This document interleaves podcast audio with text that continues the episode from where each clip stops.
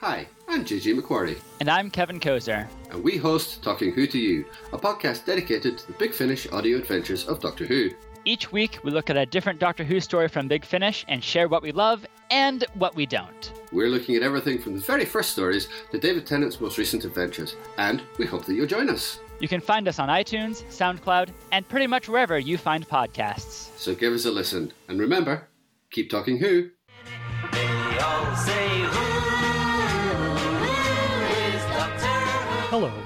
I am Larry Van Mersbergen, the host of the Doctor Who Collectors Podcast.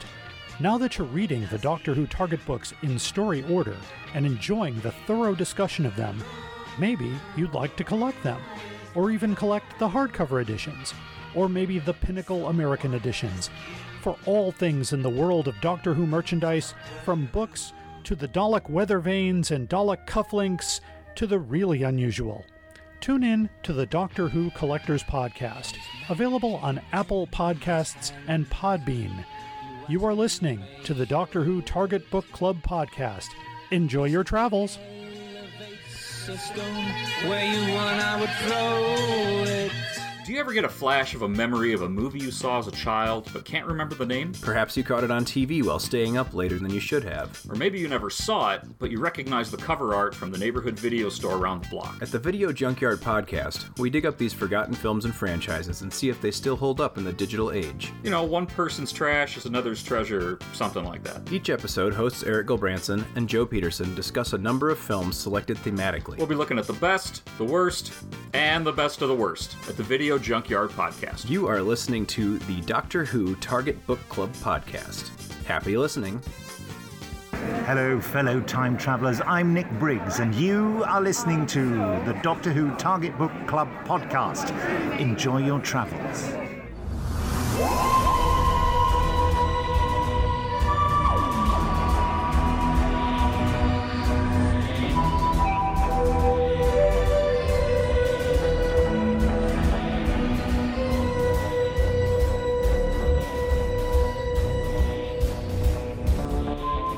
Hello, fellow time travelers, and welcome back to the Doctor Who Target Book Club, the podcast in which we undertake the virtuous task of discussing in story order all the Doctor Who novelizations because we're not evil. That's Planet of Evil. Get it? Yeah, it's terrible. These are getting harder to come up with as the years go by.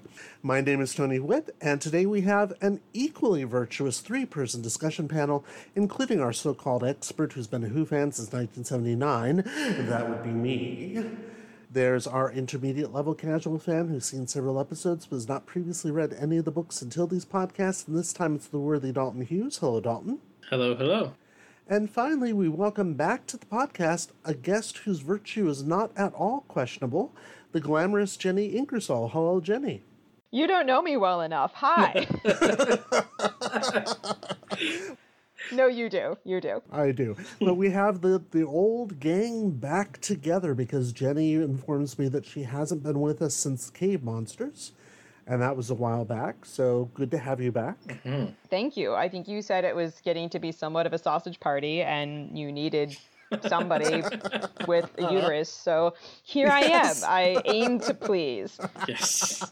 Or I don't know, someone who identifies as a woman. We can I was about to say. open that up as well. Um, That's not the only requirement, you know, but it is nice to have a female perspective, yes. or someone who just comes into this pretty much every time being like, I don't have any idea what's going on, but I always check to see if the author is alive or dead so that I temper my offensiveness. And poor Mr. Dicks has just passed away this last year. I, I didn't Yeah. know. Um, 2019, RIP Terrance Dicks. But I have good things to say about this and him, and hopefully you all do as well. Um, You always have so many things you know about these authors, Tony. So we'll we'll get to that. You don't have to temper yourself either. We we've said plenty of things that get people riled up about us. So uh, Yeah, especially about the dead. So, yeah. Well, especially Terrance Dicks, the Sainted. So uh, God, that's for damn true. I'm so bad at this though. I made this a slightly controversial Reddit post the other day and I was like literally up all night thinking, "Oh my god, someone's going to be mad and respond to this post." And I couldn't sleep and I had these terrible anxiety dreams and I woke up at like 6 a.m. and was like, "All right, I'm looking at the, my comments, you know, my inbox." And no one had even fucking replied and I was like, "This is my life." so, you'll have to help me, Dalton, get better at that. Yeah, yeah, we will.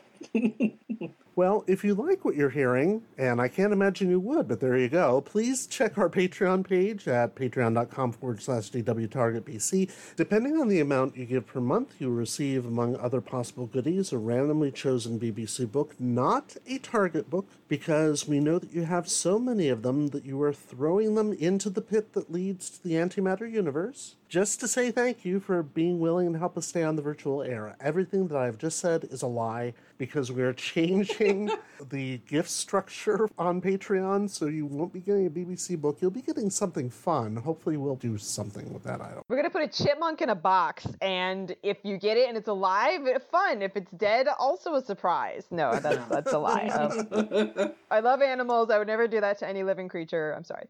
It may still happen. And as usual, we'd like to thank our regular chipmunk receivers Bart Lammy, Rick Taylor, Toby Dingelsdorf, Jay Barry, the Video Junkyard Podcast, the Doctor Who Collectors Podcast, Hans Weck, Stephen Pickering, James Sumnall, Dave Davis, and Guy Lambert. Thank you all. Thanks, Thank y'all. You. We also have our Goodreads discussion group where you, the listener, can discuss upcoming books and previous podcasts. You can find us there at tinyurl.com forward slash Y7K MASPR.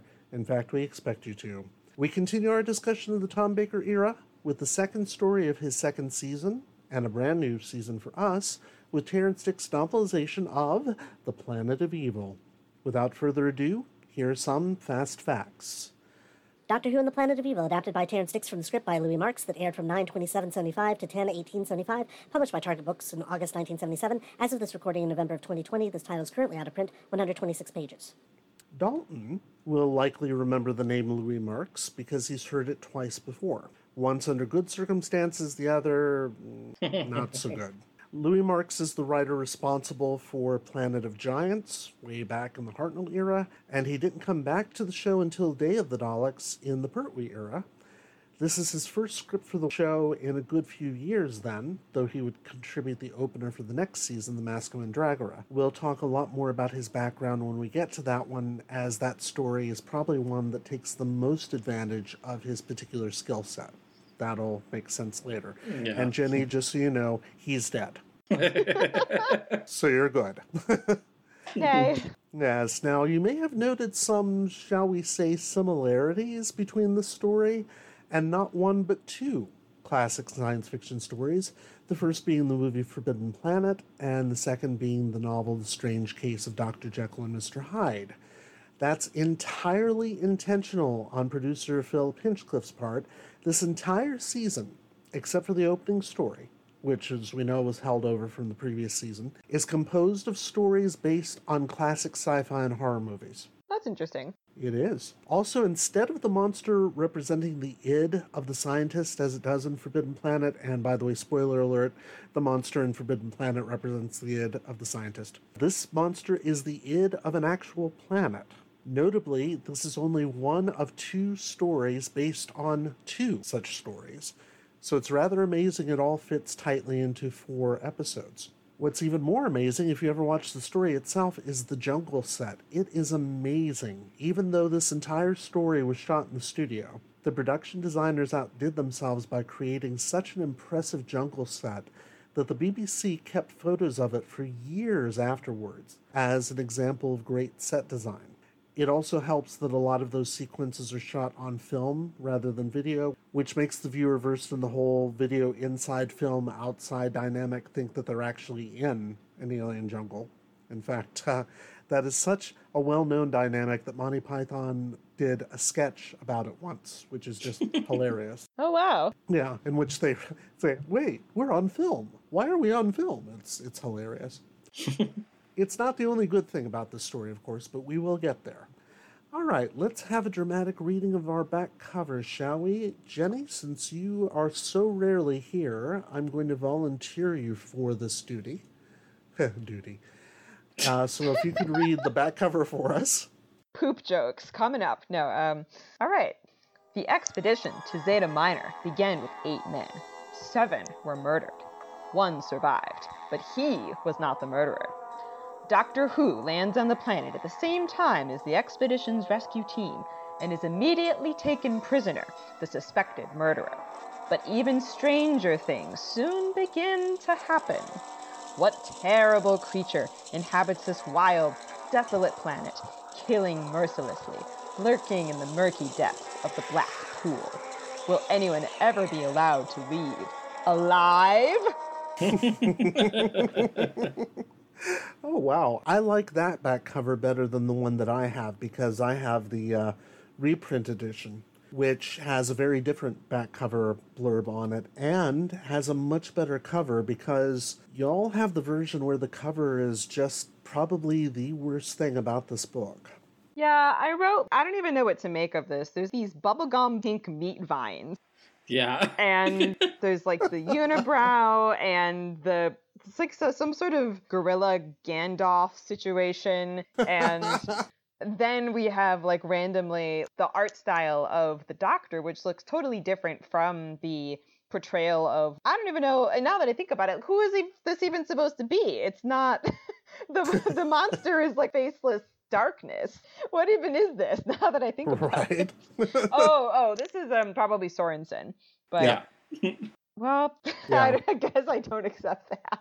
Yeah, it's not acceptable because my cover, and I wish I could show you, has this lovely image of it's just Sorenson and those uh, bubblegum pink vines that you're talking about, but it's against a black background. So it works Hmm. a lot better. It's a lot more um, evil looking, really, unlike the cover that y'all have. I'm curious, does the doctor look like this doctor on my cover at all? Like in real life? Well, let me look at my copy of the cover again because I have to admit, I haven't looked at it since I sent it to y'all. Let me look. It's um, ish. Oh God, no. no, that is. In fact, one of our Goodreads reviewers says that this is the absolute worst rendition of the Tom Baker Doctor ever. And he's absolutely right because it's just that's horrific. Oh my God, that's just terrifying. Which one's the monster? exactly right. is the profile picture that you've uploaded because we're hanging out on, on Zoom as we do this? Is that supposed to be the doctor? Yep. Who that, this guy is? That is the fourth Doctor. Yep, that's the same guy. Oh, well. So you can see the I problem. mean, yeah, I just don't. Hmm. He definitely looks like he has this afro here. well, he does have that. Yeah. yeah. Yeah. but not quite to that extent and not Yeah. that terrified look on his face it's yeah that's that's not no I also was just somehow like hand looks incorrect. He's running away as if he's pushing away something that he's afraid of, but he has put his arm kind of in front of his chest and it's reaching backwards across him. But I actually was wait, did they do that backwards? But then I'm like, no, no, you can do that. I just, something about it looks very awkward. I I don't know. It looks really large, especially the lower part of his palm done by his thumb. It's the, Yeah. the foreshortening is just really off. yeah perspective is completely off well like this chicken cutlet sort of thumb situation. I don't know. well i guess that tells us what your first impressions were of this jenny but i'm going to ask the question anyway what were your first impressions of this one when I looked up the author, because I, I don't know why, I guess again I I started a long time ago because I might have been I was one time being sassy and then I was like, oh wait, this person might be dead and that's offensive. So I started I don't know why. I, I have always started looking at these people, who the authors are, before I, I look at them and when the book was released. And through that, I was like, oh, this person actually has written quite a bit of, of stuff. He's Terrance Dicks, rather prolific. And I look back through all my notes. I don't think that I've had read a book by Dicks yet. You have so not. That's I right, thought, oh, okay, you know, maybe this is going to be good because this person actually has written a significant amount of things and is a writer in their own right. And I would say that that was a- an accurate statement that I don't know if I can necessarily rank it among the other ones, but it's definitely one of the better written books that I think I've read for sure. Hmm.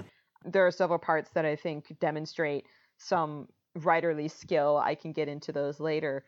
But definitely not a disappointment or like so many other ones where I was kind of pausing every other sentence to be like, what the hell is going on? or this line is so ridiculous, or you know, the treatment of women was just garbage. Not not at all. Um, very, very pleased.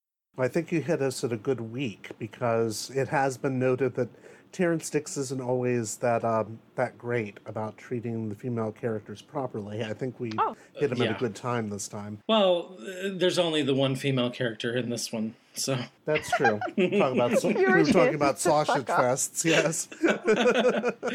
no, but uh, I, I I'll agree. This this is a better story from Terrance Dicks than than some of them that we've read. Well, I think a lot of that might be because the original script is so much better than they usually are. Because Louis Marks, I mean, you can't really tell from Planet of Giants because, yeah, that was Allison's first book with us, and yeah, she was like, "Oh my god, I hope they're not all going to be like this." it, it was it was pretty bad. Even Terrance Dicks had some difficulty adapting that one. But Day of the Daleks was probably one one of the better Dalek stories we've read, Mm-hmm. and this one's pretty good. So Dicks doesn't have to do a lot of cleaning up, as it were, after the original writer, which he tends to have to do with these books, for better or for worse. So that's my first impression of it, anyway. So where do we start with this? Where do you want to start? Just start at the beginning. Yes. A very good place to start. Yeah. yeah. I, I feel like th- this book starts off strong with the description of the planet, kind of getting inside the head of the character who's Baldwin, right? Baldwin. I think so. I'm mixing up their names. They're not their long. Alec Baldwin? Or... oh, yeah, Baldwin. It is indeed Baldwin. So, however many thou- hundreds of thousands of years hence, we're still using names like Baldwin. yeah. But we also have names like Lum. Yeah, and the well, they're not even from Earth. So Yeah. yeah, but yeah, I, I think the description of the planet kind of get that foreboding feeling. Having him describe the freshly dug graves, you already know that bad stuff's going on. yeah, the planet was alive, and it was a killer. It was a killer. I agree. I was right away. I my first thing that I wrote is like, oh, intro. Maybe this isn't going to be a disappointment. like a terrible parent talking to their child. Oh, maybe you're not going to disappoint me this time, Johnny.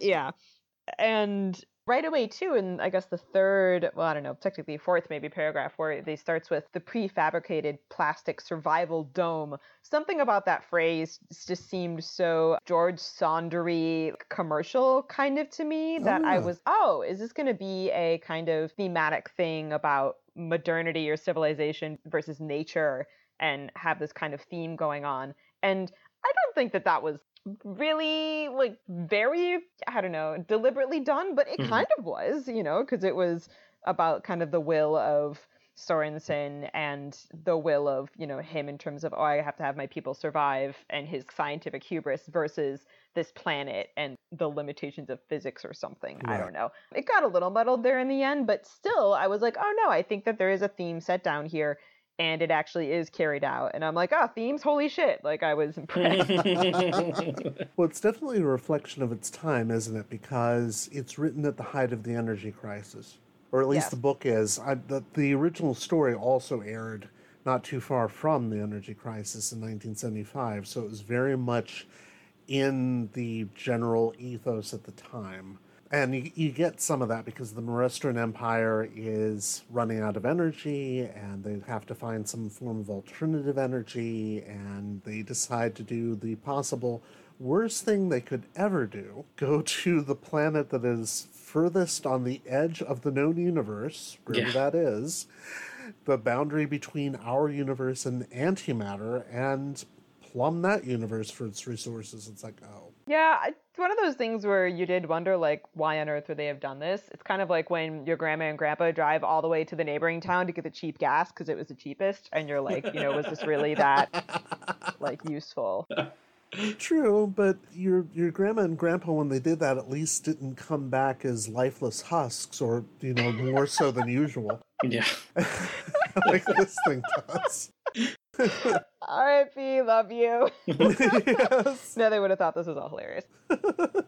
Yeah, the planet itself is very much a character in this book, as it is in the story. And that definitely comes across. I mean, you don't really need the title to tell you it's a planet of evil. It's not so much a planet of evil, it just does some things that we would consider evil. That's that might be an interesting thing to discuss. Do we really think of this planet as evil or is it just misunderstood? Yeah, it's just acting out. Going through a, a teenage emo phase. Yeah. But men. Yeah. Well, if we're talking about the id, yeah.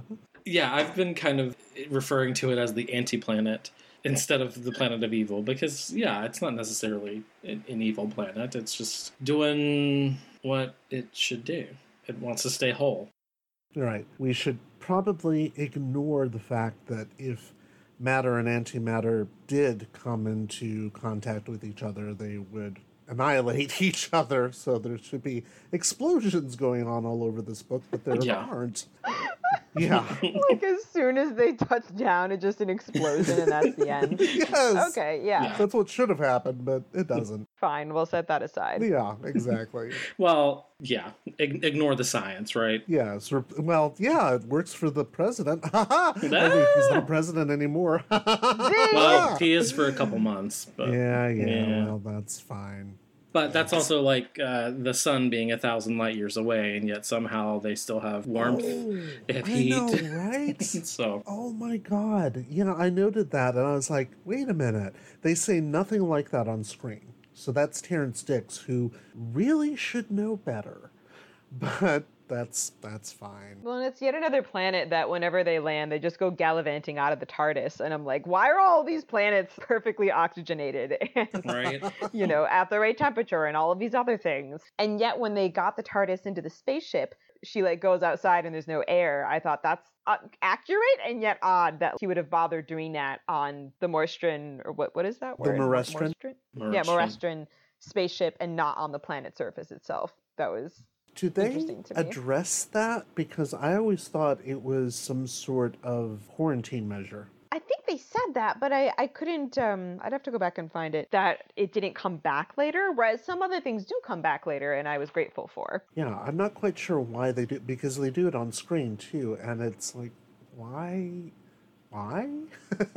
and it's especially funny on screen while you're looking for it because on screen they're just kind of standing up on a a raised platform above the area where the TARDIS has been materialized into, and there's obviously nothing keeping them.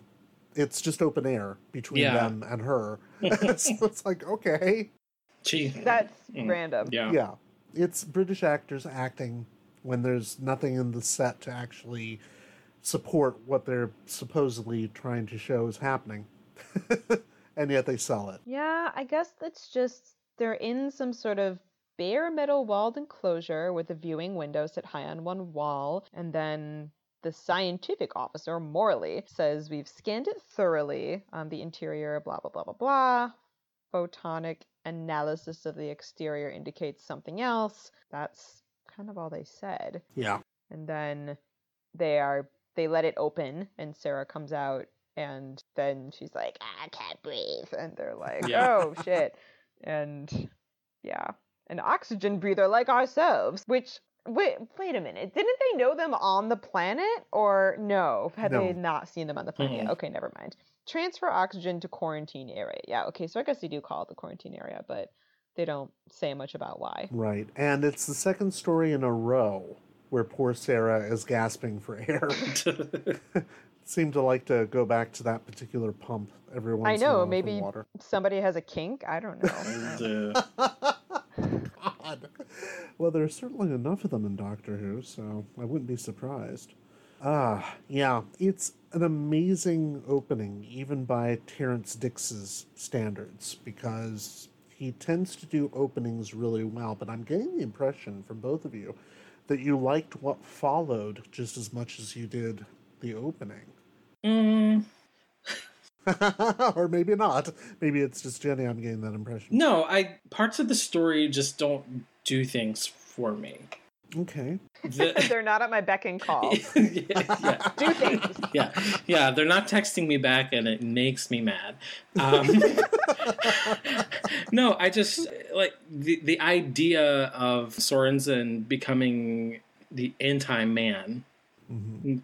Like we said, if anti and it well, it, it's even stated. The doctor even says if if antimatter and matter uh, come into contact, they react, and he, he calls it radiation annihilation.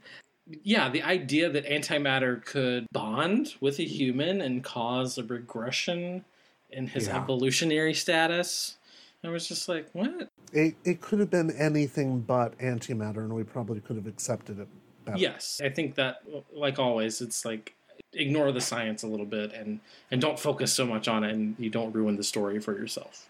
Yeah, I'd almost say that Louis Marks was going for a Star Trek thing, except I don't remember in the original series if they actually did refer to the propulsion being powered by antimatter as they do now, but eh, I don't know. But it is weird.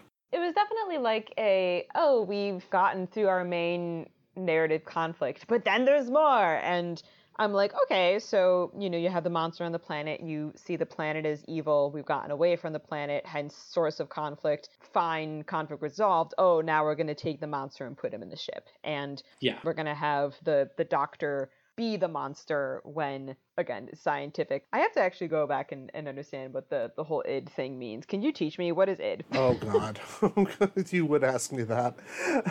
and the problem is, I'm not even sure, all that sure myself because I didn't really take basic psychology. But tell you what, I am going to do what all of my students do. I'm going to look it up on Wikipedia, and I'm going to tell you then. The thing is, in the story, they never refer to it as id, and the only reason I'm saying that is because the one of the two works that this is based on, which is Forbidden Planet. The monster very definitely is the id. So it's created out of this guy's psychology and his hatred and his jealousy of the astronauts who are coming to take his daughter away. And in this case, that's not what's happening. Uh, the id, ego, and superego, three concepts of psychoanalytic theory. In the ego psychology model of the psyche, the id is the set of uncoordinated instinctual desires. Superego plays the critical and moralizing role, and the ego is the organized, realistic agent that mediates between the instinctual desires of the id and the critical superego. Hmm. So it's basically mind, instinct, and some sort of mediator between the two that allows them to work together. Yeah. Okay. Primal Yeah. urges. Exactly, exactly right. And in Forbidden Planet, and this is going to give away the plot, you and I should watch this, Jenny. And come to think of it, Dalton, you've seen it, haven't you? I don't think so. Really?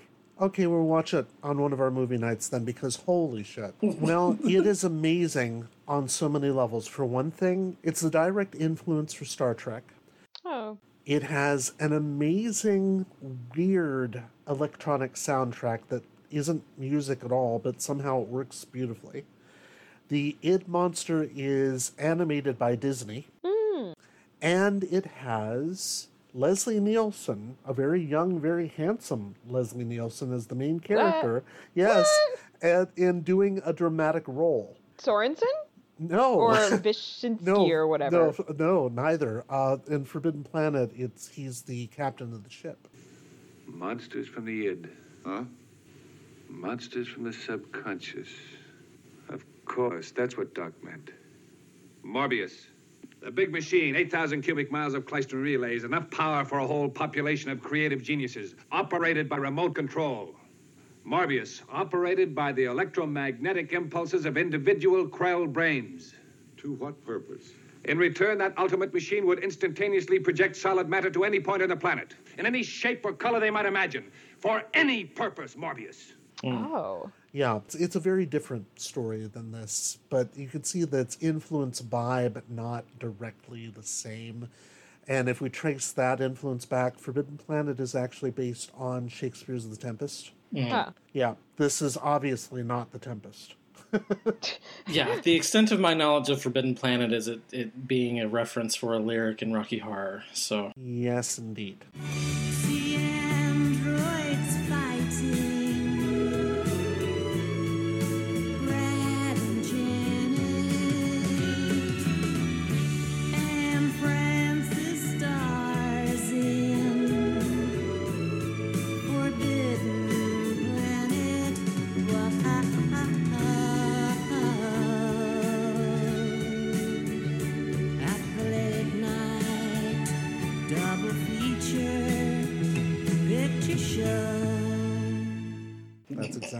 Exactly I'm afraid it's one of the things that I have not seen. Um, Okay. but I, I know of it, and it's not. It is not as if I have not seen a you know a lot of films and things of the era. Just not that one yet. We should absolutely do a movie night and watch it because it is amazing. And as soon as you watch it, you'll be like, oh, that's where they got Planet of Evil from, except not so much. this is kind of what I was understanding it to be. Although I guess Sorenson's animal whatever impulses would be then to like attack other people and let him take the mineral off of the planet so that he could save his people because that was what he's trying to do. So Mhm. I I guess in that sense it makes sense. But I think yeah, I think I was expecting there to be something a little bit more about it instead of just like, ah, the monster's on the ship now and Yeah. yeah. Yeah. They're definitely like I think some of the themes got a little muddled towards the end and like for the love of god, I feel like this happens so often in Doctor Who stories. It's like middle manager spacemen fighting about shit and I just couldn't give a shit less. I I'm like, can you I just don't care who's the commander or not the commander. I don't care what some messenger has been cheeky. Like this isn't interesting and it's taking up so many pages of the plot. And and I, I can think of this iteration in other stories except it's in the medieval ages and it's some saucy page or like there's just so many times that this happens and I'm like why why is there why is this happening? It just wasn't very interesting I think me. I may have an answer to that because Oh, this is something that's going to come up in uh, Louis Marks's next script, which is set in Renaissance Italy, because he got his PhD in Renaissance Italian studies. And the sort of clash for power is something that, come to think of it, oh my God, it's in every single Louis Marks script. Hmm. You have at least two characters that are fighting for dominance over control of something. It's in Planet of Giants, though it's ugh, it's not very well done in Planet of Giants. You have it in Day of the Daleks, where you have the um, human Quisling who's working for the Daleks, but he actually wants to overthrow them. And then you have this, and you definitely have that power struggle in Mask Mandragora. So I think that middle management spacemen arguing about shit that's a good characterization of what the heart of the story is, but it's not the whole thing. And I think you're right. It gets muddled. And I suspect why it gets muddled is it tries to graft Dr. Jekyll and Mr. Hyde onto it. Hmm. And I'm wondering, how do you feel? I mean, Jenny, you said that you were getting kind of bored with it when you thought that's all that the story was going to be about. How did you feel when we finally did get to the Dr. Jekyll plot with Sorenson changing into Anti Man? yeah again i was kind of like oh, okay like yeah i guess this makes sense but i wasn't too convinced by it. I feel like because there was that particular scene where either the doctor or they've already established that the antimatter is what's preventing the spaceship from continuing on and they got to dump it. Mhm. and salamar is like hey doctor we're fucking doing this so be chill. And then he's like okay like he he like says that he fights for a second and then he's kind of defeated. And i'm like what how is he giving up so easily? Like he needs to fight. I would have almost expected it more if right in that moment he had, you know, really gone a little crazy. Like I like how Dicks already says because at points they're talking to Sorenson and the prose makes a point or the different characters make a point of saying that he was supernaturally calm, that he seemed like he was repressing his feelings about all of his co-crew members dying. And then he lets go of some emotion at some point and it's like oh okay so he is traumatized like that makes sense but it would have been nice maybe in that moment to see him really go kind of crazy Mhm. fighting with people and screaming or whatever and that would have i think set him up really well to suddenly start with the red eyes and the transformation back in his cabin or something so we can see that his becoming this beast is not only a antimatter thing but directly correlated to this emotional crisis that he's oh. reached inside of himself. Mm-hmm. That's instead of just like this random like well when the furnace turns on i become the monster and when it's off i guess i'm fine. And also i like how he's like oh he made this serum so i thought i'd be fine. And i'm like you made one bottle? Like what did you think was gonna happen Oh, I have a Well story about that. because in the TV version, they don't really explain what that serum is. Oh. That's that's an improvement in the Dicks' version of this. That he actually explains what it is and why he's drinking this potion, like Dr. Jekyll does. And in the book, it's explained that this is something because Sorenson already knows that he is infected with the antimatter and he's trying to suppress it with this potion, which he's only made one bottle of. On screen, it just looks like he's going for a flask of coffee. because it steams when he pours it out of the thermos that it's in. It's actually in a space age thermos. And at the end, when he spills it and the, that's the end of it, it's like, oh, he's out of coffee. They really need to stop by Space Starbucks and get him some more if that's what's keeping him. I know what it's like. You have to keep yourself caffeinated in order to keep those demons at bay. but usually releases mine.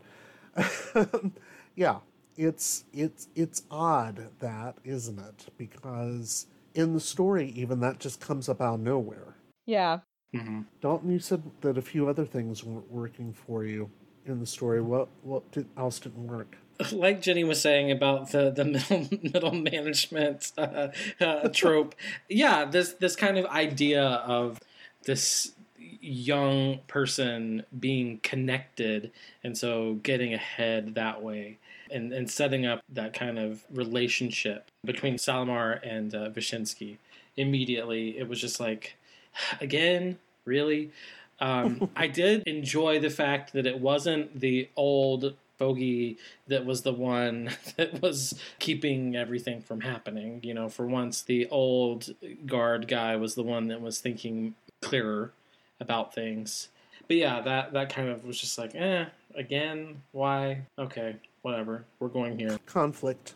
That's essentially it. Which is fine but it flattened things for me a little bit. I think you do have to have that, if only because if Vishinsky were the one in charge of the ship from the beginning, then he would be more likely to listen to that first Sorenson, but then the doctor, and you'd have almost half the story beca- gone because of that, because yeah. it's all about Salamar being just this young hothead who doesn't know what he's doing. And you do get an interesting little arc with him because by the end he's gone kind of completely nuts and that's mm-hmm. when he mm-hmm. ends up killing himself and making things worse by causing Sorenson to split off into different anti-men. Yeah. Yeah. Yeah.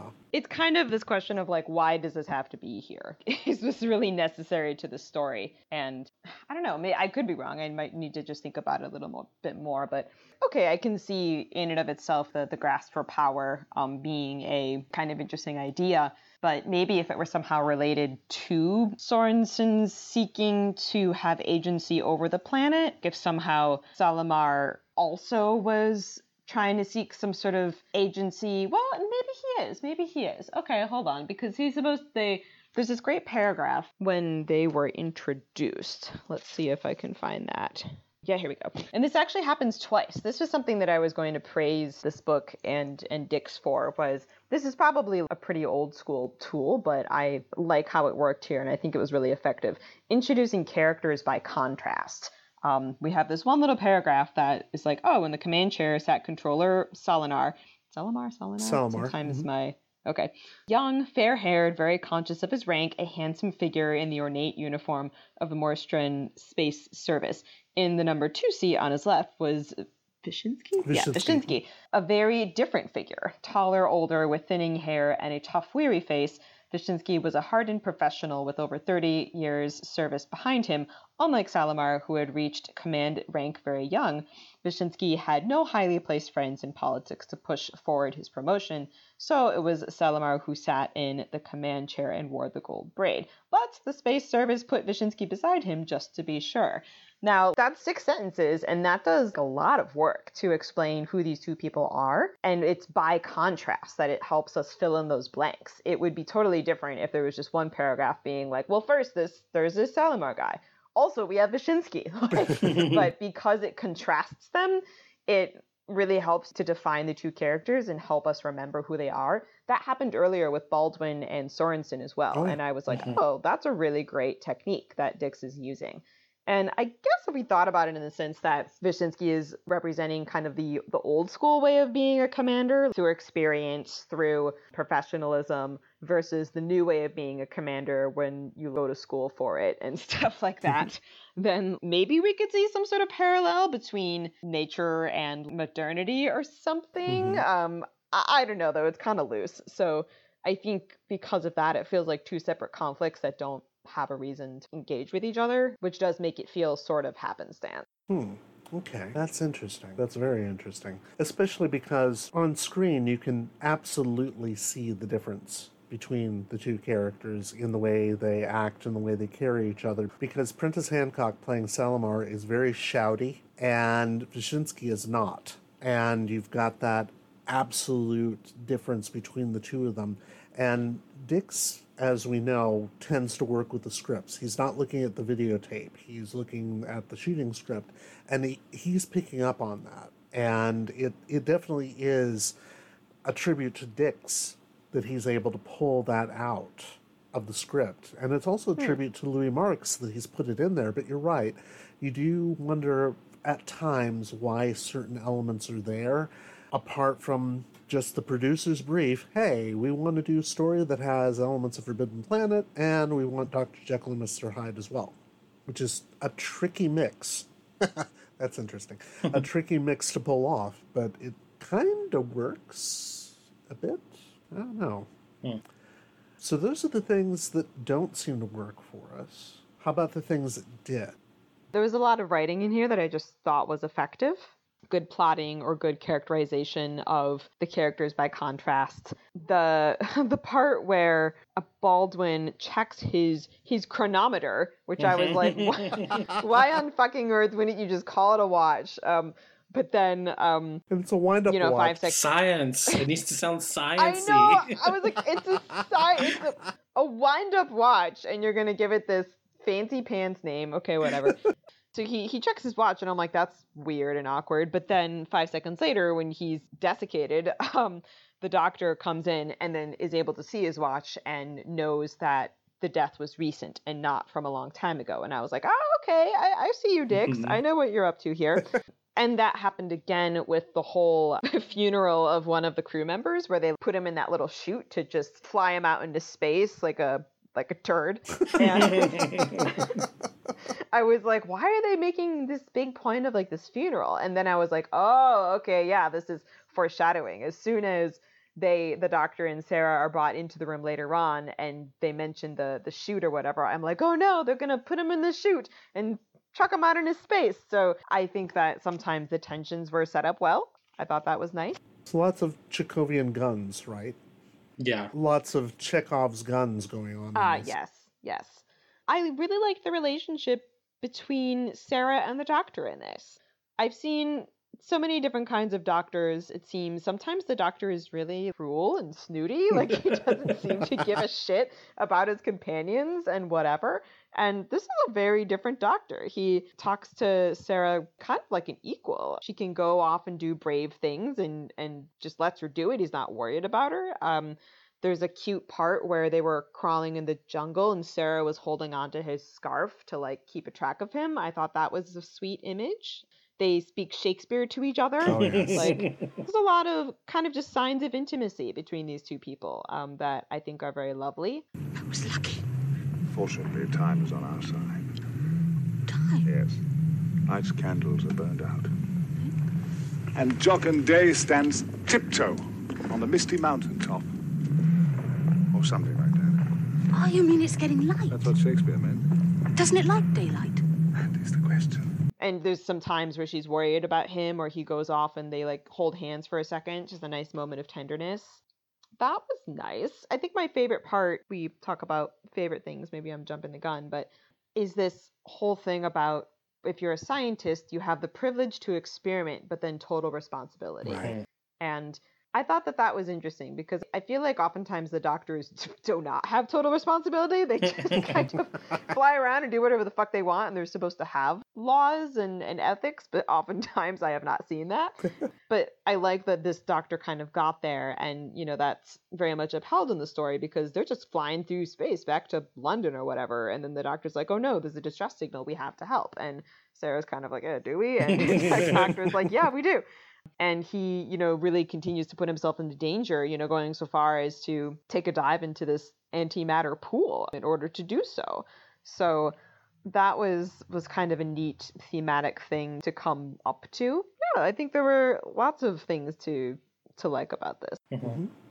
Dalton, how do you feel about how Sarah is developing as a companion? I agree with Jenny about the relationship of the Doctor and Sarah feeling very tender and feeling close and feeling like he does trust her and he really lets her help in the ways that she is able to. Yeah, I feel like she she's really coming into her own. And I actually had um, whenever uh, Salamar is uh, going to interrogate Sarah, and there's a line that says, "The alien, although young and female, seemed tougher than she looked.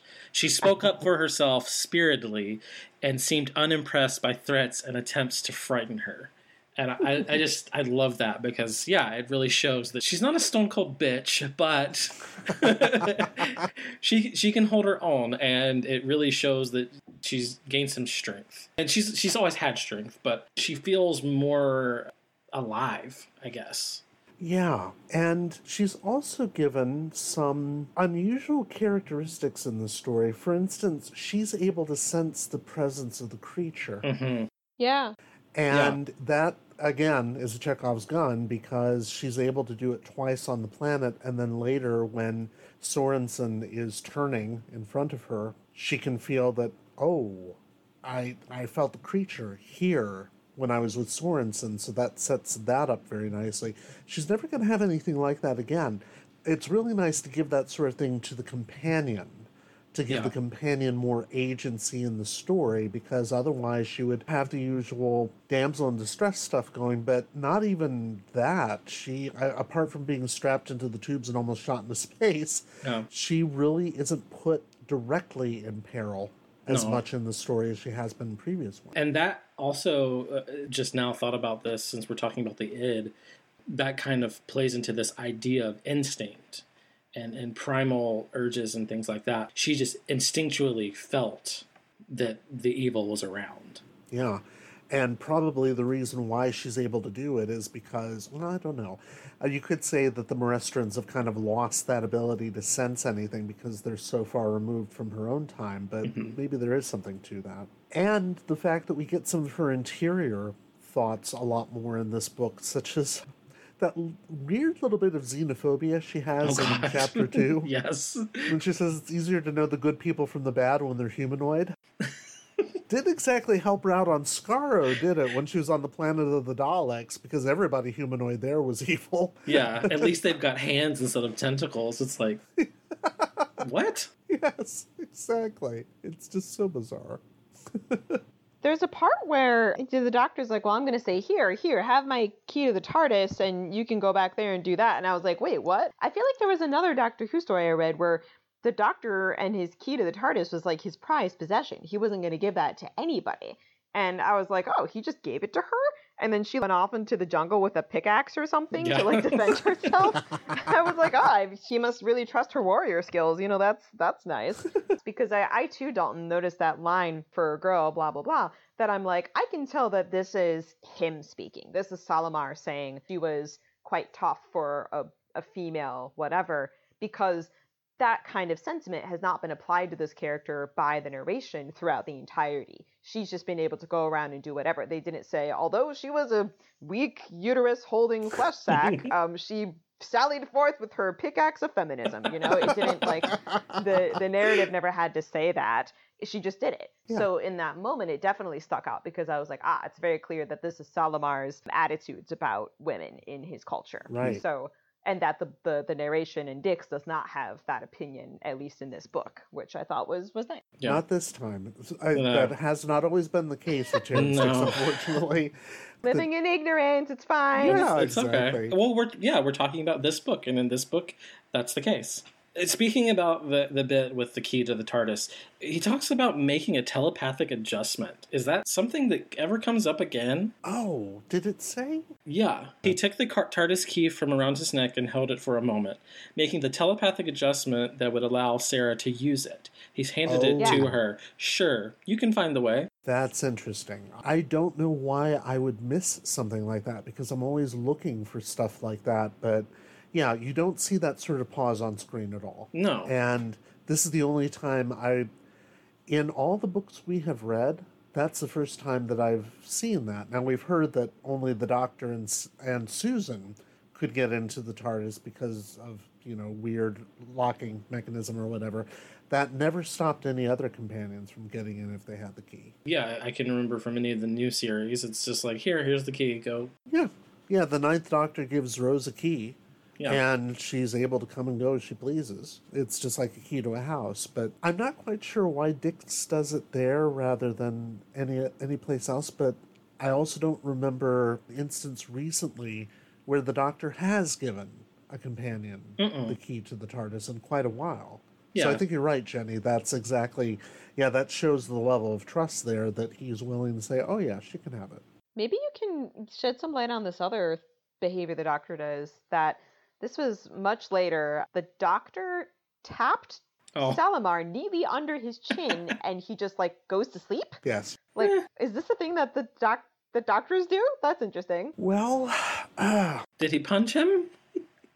yeah. That's what. That's how I. under the That's how. I took it. He punched him. He. Oh. yes. Yeah, that's that's Dick's trying to minimize the violence for the kiddies. I think. I thought like literally he's doing, you know, like some sort of Vulcan three point exploding heart Well, he technique. does. Like, I he don't... does. He does He'll do that frequently use later. Venusian Aikido, but uh, yeah, But not this doctor. yeah, not, this doctor. No. And, Oh, okay, okay. The Tom Baker doctor is very much a doctor of fisticuffs later on. uh, and that's one of them. He does actually punch Salamar, if I remember correctly. Because there's this other part in the book where they're looking at of trying to get back in the TARDIS, and the doctor is like, "Oh, now Sarah, then if you distract the guard by the ramp, I can slip up behind him and put him gently to sleep." I'm like, "What the fuck does that mean? Like, what are you gonna do? Like, what Knock is him this?" out. But we never got to see what it was. So later on, when he did the tapping on the chin, I was like, "Oh, that must mean what this is." He has like some sort of magic trick where you touch somebody's chin and you fall asleep. I don't know. No, he's not afraid to get physical. Just good old fashioned ultra violence. Okay. Mm-hmm. All right. I think it depends mostly on the physicality of the doctor at a given time. Tom Baker is just as physical as Jon Pertwee, actually more so. Whereas later, you will have a doctor who kind of just will tap someone lightly on the forehead and put them to sleep, but that's because he's, you know, kind of slight of figure by that point. Yeah, I feel like we went through. We, we already went through negative things, but I'm looking at my notes and I was coming up with a couple more things that I thought Oh, were sure, funny. please. Um, th- at some point, there's a mention of batteries. Batteries were running out, and I was like, "We're in the future with spaceships, but we have some Duracell in our our devices." I just thought that that was was odd. Right. Um, oh, there was the line about the TARDIS being wrapped up like a supermarket chicken. yes.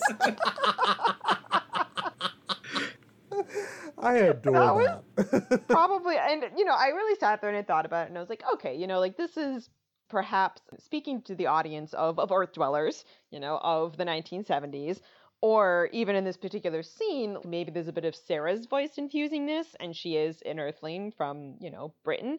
So mm-hmm. we can think of something as as earthly as a supermarket chicken speaking as an effective metaphor to the reader Right. but it just seems so weird considering where we are in the rest of the book Um, Exactly. i'm glad that you all thought that that was funny Oh, too very much so. Unfortunately, Dicks does get rid of one of the funnier bits. It's when they're sending Morelli out into space in his burial at space, and Vishinsky's being told that Morelli is Morestrian Orthodox. yeah, And his response on screen is One of those. it's just a lovely bit of we, we know we know that this future civilization has its own little foibles and prejudices and all that. We're never going to be told what they are, but we know that they have them, and it's a very humanizing bit. But it seems to be gone. I did see that like as well, and that was actually something I thought was really funny. It was like, why bother talking about this person's religion? But um, maybe that's a, a relic of that. It, Um, it is preserved when he says that he's going to turn down the pre-recorded last rites and says, "Well, we have to do it. Doesn't mean we have to listen to them." Yeah. I don't know why there's a person who is randomly Indian named Oh. Ranjit. I was like, what is happening? Yeah. Why? that was random. Diversity. Uh, with his lovely lilting voice. And Yeah. finally, I think this is like the for some reason the thing that made me laugh the most. That the monster is here, it has sucked up somebody. The crackling grew louder, and there was a strangely horrible plop, and the withered body of the guard dropped out of the nothingness onto the ground. And I'm like, you know, when we're talking about the sound that like a desiccated husk of someone would make on the ground, I don't normally think plop, which is like, you know, like a wet sound, like a The sound of a turd hitting the floor. yeah, exactly. T- Turd now coming up for the second Oh. time in this podcast. Um, I'm subscribed for turds. It's kind of what it's doing to them, though. It's, it's Yeah. oh yeah. That, okay, yeah, that's true. That's true. I just thought it was funny with the horrible plop. No, and pretty like, you know, irreverent for that person who just died. Yes. If I die, I don't want anyone to describe the sound of my body hitting the ground with the word plop. It's just, you know, offensive. This would be like talking about, spoiler, like in Cowboy Bebop, Julia's body falling to the ground among the birds. And then it's like plop, like Yes. not, not the anima- onomatopoeia that we would choose for that situation. Um, Certainly not. but uh, but see, like other than that, this this was pretty clean. There weren't too many things, maybe except for that chicken line that I thought were so off. Whereas usually that's happening like every other line in some of these other books that they're just not well written. But this one I thought was very well written. I'm glad you actually brought up the Ranjit thing, though, because that's where Dicks is kind of improving it a bit. In fact, one of our Goodreads discussion reviews actually talks about that and the fact that uh, the original intent was to have more diversity amongst the crew, which is why Ponti is actually black. Mm. I'll give Dicks this. This is an improvement. I'm sure if Allison were here, she would point this out. it's much better to have Ponti described as, I think they refer to him as a dark man, dark young man, rather Oh. than, you know, big black, which is what Dicks has done previously. Yeah. Or will do later, I should say numerous times. Yeah. chronologically that's going to come later but yeah they were supposed to be a more diverse crew which is why you get names like De Haan and Vishinsky and all that but the problem is this ranjit doesn't appear on screen so they have one of the other actors do this horrible stereotypical Oh, God. indian Oh, accent God. because he's a voiceover so there's that luckily that's kind of lost on the page though it's apparently still coming through and Prentice Hancock said that when they originally approached him about playing Salamar, they said that he might be doing it in Yellowface. Mm, Yeah.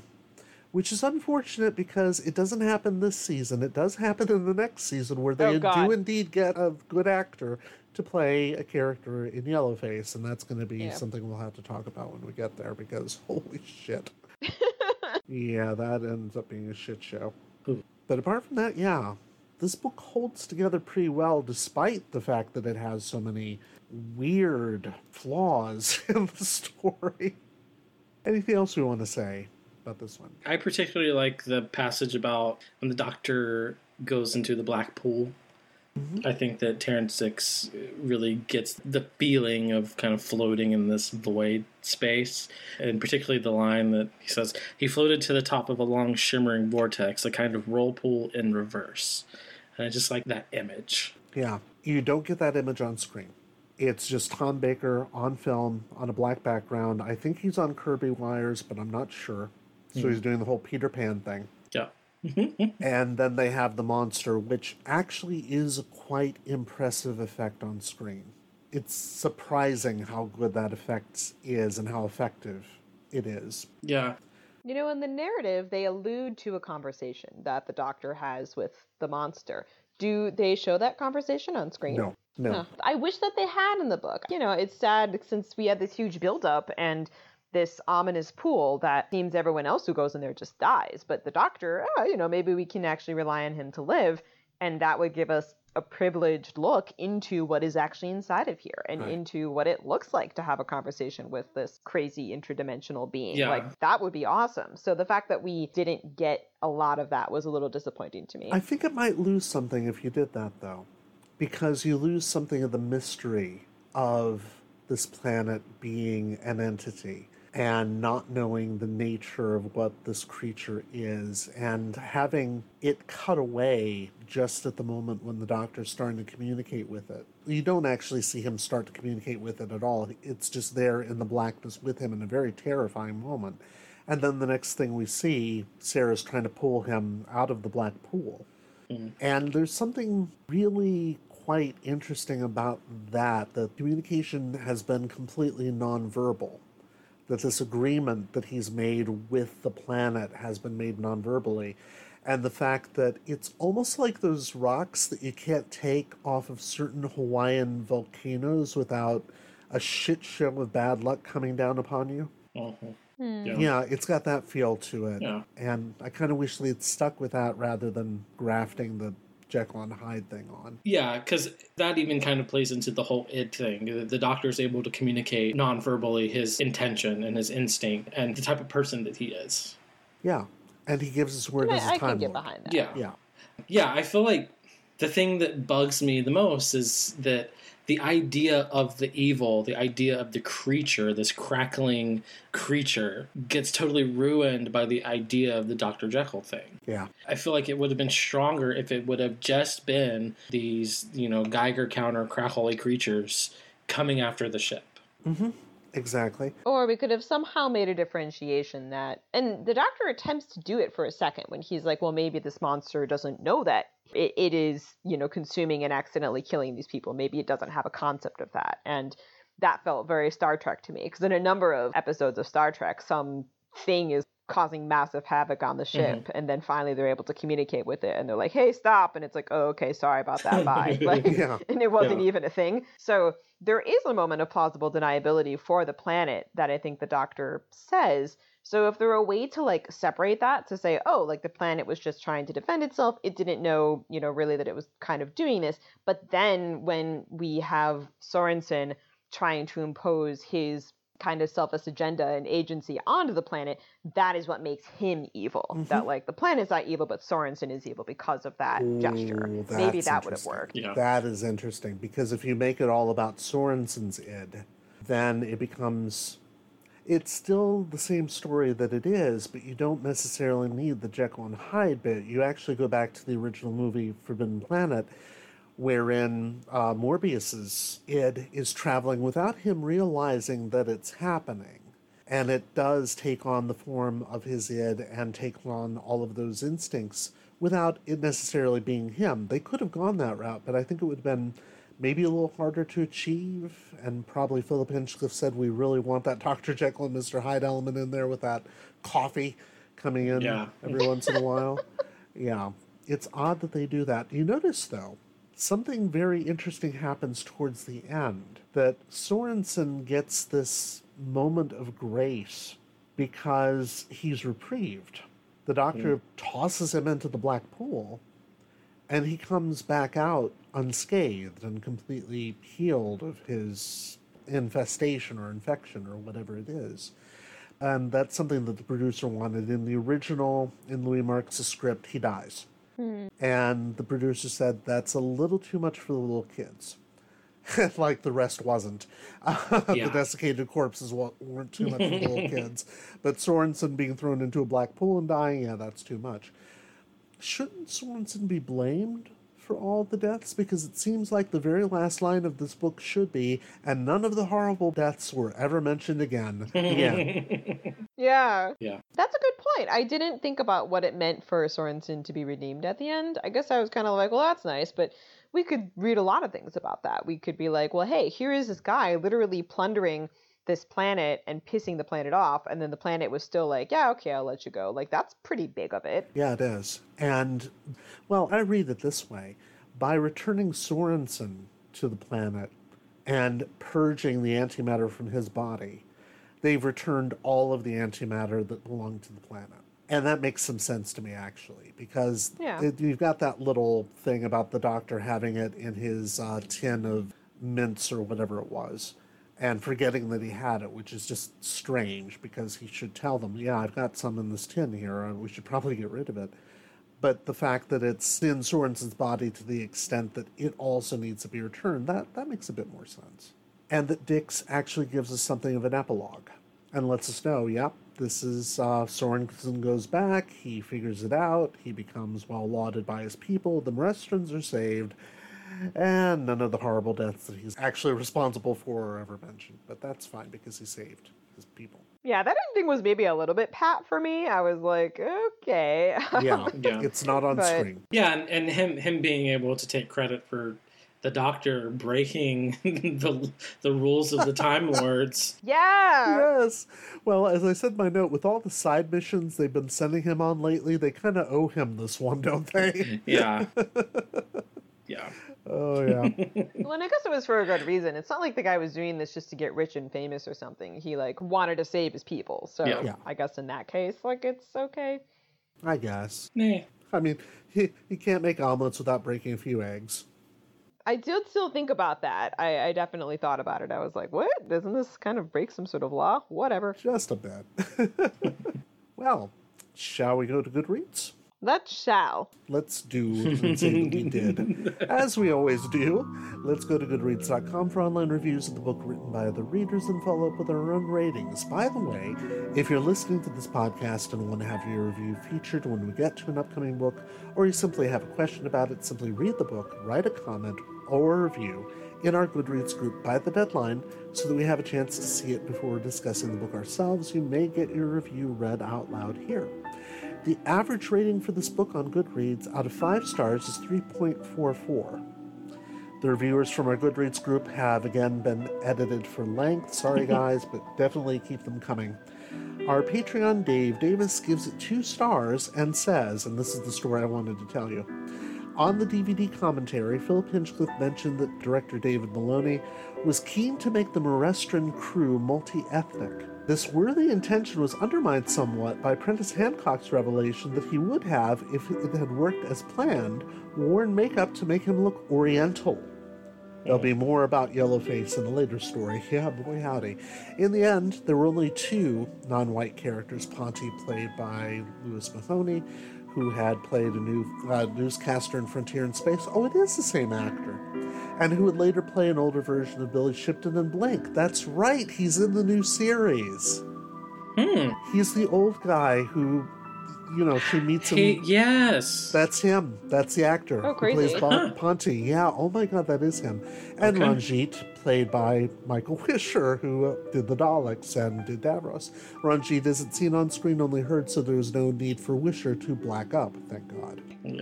In the book, we lose any vestige of multi ethnicity, aside from Ranjit, whose role is expanded a little just in time for him to be killed. Ponti is described as dark, but in such an offhanded way that it might easily be his hair color, which may be a good thing. It might be my white privilege speaking, but I quite like it when characters are non white without any need to be from a story vantage. Ponti happens to be black, and nobody cares. Uh, One of the changes from the TV version was the transportation of the TARDIS to the Morestran ship instead of the tried and tested fiddling about with and attaching props to ready the TARDIS for transmat. Terrance Dicks had the Morestran spray it with plastic.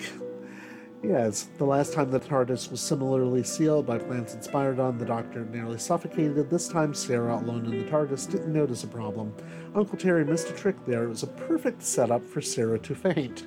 Ah. because Dave has been noting every time that Dicks has made Sarah faint. It didn't happen this time. It's too frequently. Yes, all in all, this book was okay. It loses more than it gains compared to the TV version. It's not terrible, but I did find my attention straying at times so that I would get to the end of the page with no idea what I just read. I didn't think that was possible.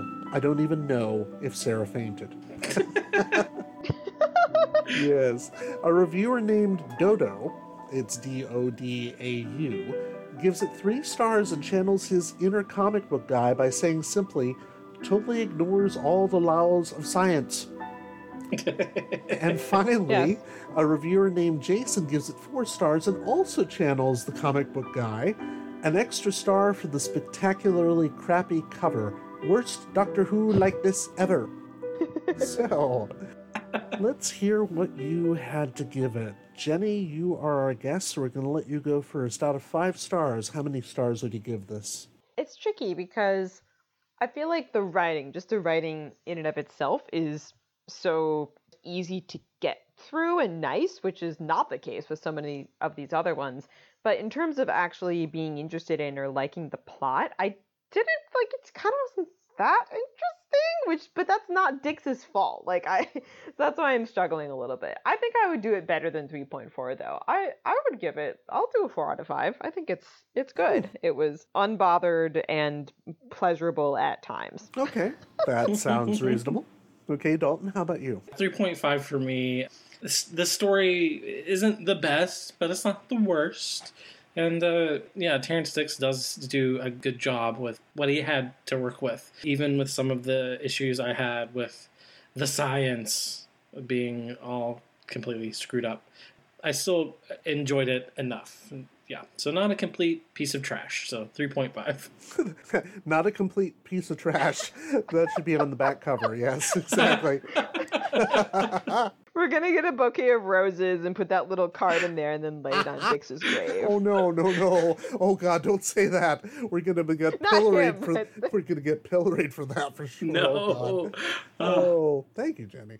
I've unintentionally done something. That's okay. No, Our- not not him personally, not him That's personally okay. at all. That's okay. Our iTunes ratings are screwed to shit anyway, so it doesn't matter. Really? Yeah, yeah, it is.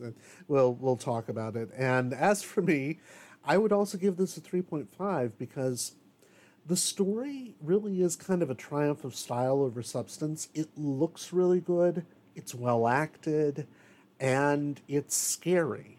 But once you start applying fridge logic to it, you realize, wait a minute, antimatter doesn't work this way. I'm sure those windmills will keep them cool. Windmills do not work that way! Good night! And yet, Terrance Dicks still manages, without the performance by Liz Sladen when she's terrified because she can recognize that the thing is nearby, and all these other bits of performance that actually make the story fit together quite well, he still manages to give it a good go on the page. And the changes that he makes, and I sometimes take him to task for this, the changes that he makes are generally good ones. He does remove a few lines that I like. When the doctor is being taken to the TARDIS by Salamar, he turns to him at one point and says, Usually I only entertain friends in the TARDIS. Shut up! and it's this lovely little bon ami type of line, and it's not there, but it doesn't matter because it's still a pretty good book. So, yeah, 3.5. Well, thank you guys. Mm-hmm. And thank you, fellow time travelers, for giving us your valuable time. Next time, we discuss Terrance Dicks' novelization of The Pyramids of Mars. Ooh. In the meantime, if you liked what you've heard here, like us on Facebook at Doctor Who Target Book Club Podcast, all one word with no spaces. Also, feel free to follow us on Twitter. We're at DW Target BC, or subscribe to us via the podcast provider of your choice, including Spotify. If all else fails you, and it inevitably will, email me directly at emperadolic at gmail.com with Target Book Club in the subject line so I don't ignore it. Thank you, Jenny, for coming back and joining us for this one. Yes. Hopefully, we will see Thank more you. of you as the new year comes on. Thank you very much for listening. Stay safe and enjoy your travels. Bye bye. Bye. Bye.